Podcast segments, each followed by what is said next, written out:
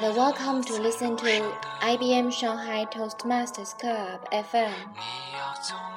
This is Xiaolu. Today, I'm very glad to share my P1 speech with you.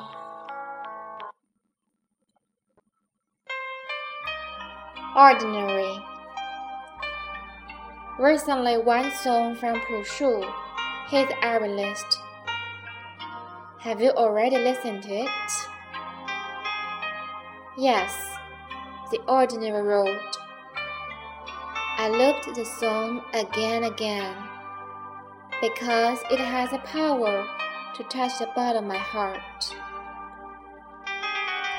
Can you remember the days when you were young and full of dreams? When I was young, I had so many dreams, so much expectations and dreamt of being nothing ordinary. I used to be crazy about science fictions, and I was proud of my high scores in physics and mathematics. I thought I could become a scientist someday. In my imagination, I could predict the position and the movement of the stars in the sky with just a few calculations. In my imagination, I could easily control my personal air vehicle to transport from one place to another in a blink, and never worry about traffic jams. I also dreamt of being a writer, creating a few famous characters that will be remembered and loved by many readers, telling wonderful adventure stories. You know A Song of Ice and Fire? Yes, the book series written by George R. Martin. I am a big fan of this, and our old George has truly realized my childhood dream. Today, when I look at myself, I am just an ordinary person with an ordinary appearance doing an ordinary job and living an ordinary life. I'm not a scientist, of course. The only thing I can relate to science now is that I am engineer. I cannot predict the position of the asteroids or design my own time machine. But I can predict the performance of a circuit with the help of computer aided tools. What about the writer dream? I must tell you the truth. I gradually lost my enthusiasm in writing. You don't know how painful it is for me to squeeze the speech out of my brain. Do I feel lost for being ordinary?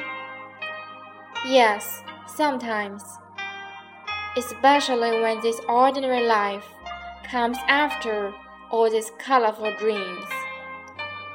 I feel lost when I realize that my talent and effort does not match my initial ambitions.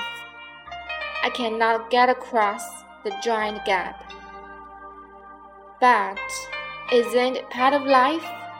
Learning to adjust our goals little by little we explore our own life paths in the cycle of lost and found.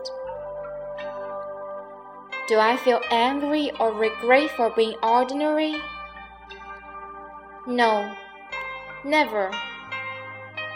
Anger means denial, while I prefer to pleasantly accept who I am after some teenage struggles.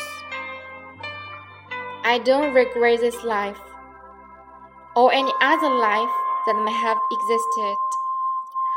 Since I am so grateful for what I have already possessed happiness and sorrow, gain and loss, up and down. Being ordinary does not pale my experience to white paper. It takes many years before we realize that even being ordinary is blessed. health, family, nice food, sunshine, a decent job. Even this peaceful time far from war nightmares. So much ordinary things in our life should be appreciated.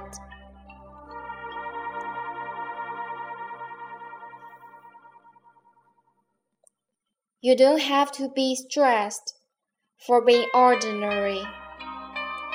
Perhaps your current situation failed your expectations. Perhaps you don't see a clear future to make some difference. You can still do your best and achieve much meaningful success. You can be the best mom in the eyes of your kids, even if you are just an ordinary woman.